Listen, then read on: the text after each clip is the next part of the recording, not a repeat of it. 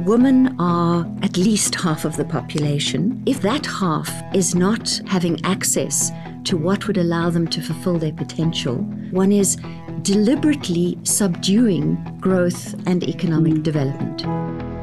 Hello, this is the weekly Tradecast, podcast brought to you by UNCTAD, the UN's trade and development body. I'm Sarah Toms. We're exploring how major events are shaping trade and development and how that affects billions of people around the world. This week, we're looking at debt and why women suffer the most when countries with large borrowing burdens are forced to cut back on spending. The current cost of living crisis has not helped, but women typically have struggled to make ends meet and avoid falling into debt. Gender inequalities in society mean women are routinely paid less than men and are more likely to leave work to care for children or elderly relatives. With countries now facing higher borrowing costs and high prices for food and energy, there is an extra damaging impact on women when government resort to austerity measures.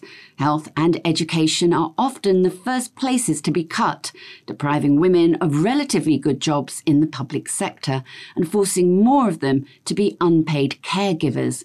Girls are often the ones taken out of school when family budgets are tight. Well, joining me now to talk about ways to achieve more financial equality is Penelope Hawkins.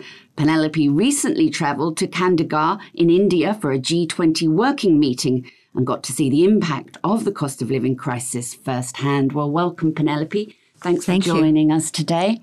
Tell us more about why women are more likely than men to struggle with debt and how does this disparity create everyday challenges for women?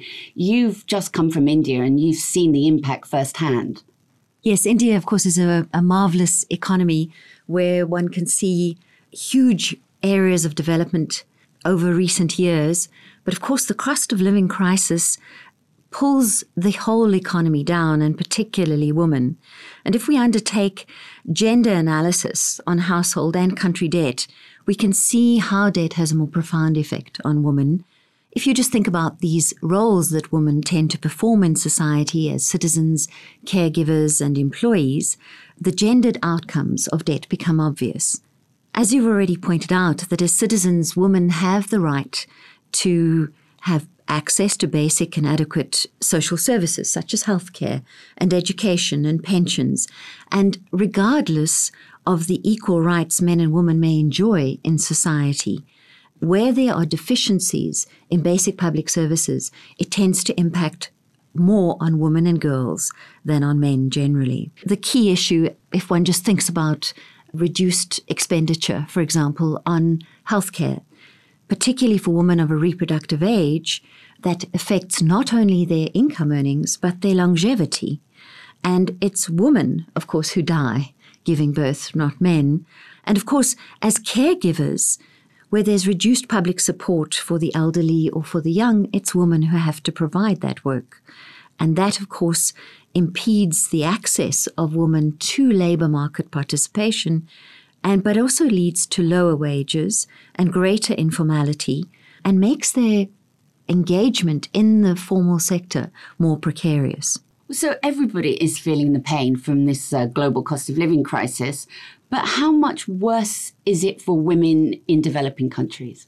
So, perhaps we can think about a developing country with significant external debt.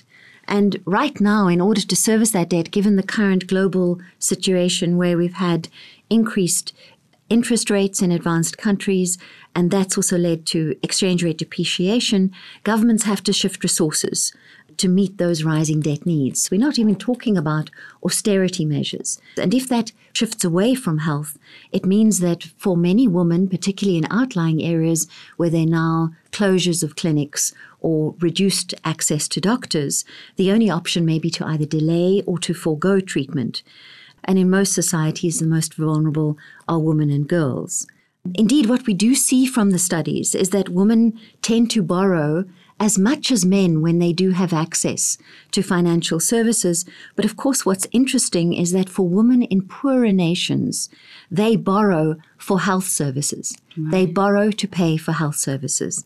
And that really underlines the need for a public healthcare system. Now, what impact does this debt trap for women have more broadly on economies and societies? Women are at least half of the population. And if we are allowing a situation to take place where that half is not, first of all, adequately remunerated for the work they're doing, and they are not having access to what would allow them to fulfill their potential, whether that be education or healthcare, then in fact one is deliberately subduing growth and economic mm. development. We have to acknowledge that gender is a socio-cultural role and set of responsibilities that have been assigned to both men and women. But we know that's not immutable. If one were to watch a, a movie from the 50s, you would immediately see how things have changed. I think right now we have a great chance to make a difference as increasingly both in public and in private, people are beginning to be aware that gender disparity undermines development for all. The spring meetings of the World Bank and the IMF are happening this month. How high priority do you expect debt to be? And what steps should be taken or advised specifically to help women? Debt is a human rights issue and it's also a gender issue. And in order to support developing countries to get out of a debt led growth cycle and expand fiscal space for gender equality boosting development, we need alternative approaches on a range of matters. Firstly, of course, we need a changed international financial architecture and a multilateral debt workout mechanism, which will go some way to start to change how debt is undertaken and how it is serviced by countries. Right now, the UN has a number of things on the table. We are calling for increased multilateral development bank lending, mostly because, of course, those loans tend to be more concessional and therefore much cheaper to repay. We're also calling for a regular and new special drawing rights issuance that's focused on development. And also elimination of surcharges, which is the extra interest rate charged to those countries that are really reliant on IMF financing. I think the bottom line is if we want to prioritize gender in development, then a debt relief initiative may well be needed. But at the same time, countries often tend to also build up reserves. And the reason they do that is because they're so aware that there could well be capital flight when they least want it. It's not really a surprise that in a world where least developed countries are currently paying away 20% of their export earnings in debt servicing, that they spend less than half of what the world average share to GDP mm. is on health budgets. So these countries are spending 4% on their health budget instead of 9%, mm. which is the global average. And of course, it's also in these very same countries where the maternal mortality ratio is six times greater than what the SDG target sets the world. This seems to really underline how the debt led growth, the dependence on debt, needs to be readjusted. And I think part of that is rethinking how these countries are not only part of global development chains, but what access to markets they have, how they can best beneficiate their exports. This is really a story about how can trade conditions improve for these countries so that debt led growth is not really the only alternative. We really need a sea change in the debt mm. architecture.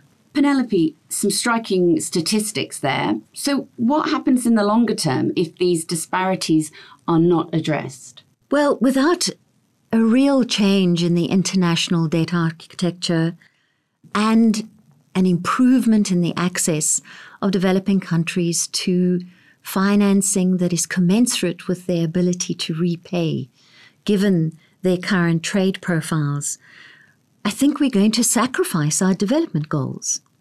And not just goal five of the Sustainable Development Goals, which is all about women and girls equality, right. but all of them. Because the costs of business as usual has cascading risks and negative consequences for us all. Sober news, Penelope, but thank you for joining us today. That's Penelope Hawkins, who is this week's guest. Tune into the weekly Tradecast next week and every week for more insights on the most pressing issues around the world of trade and development. And there's even more on our website, unctad.org. I'm Sarah Toms in Geneva. Goodbye for now.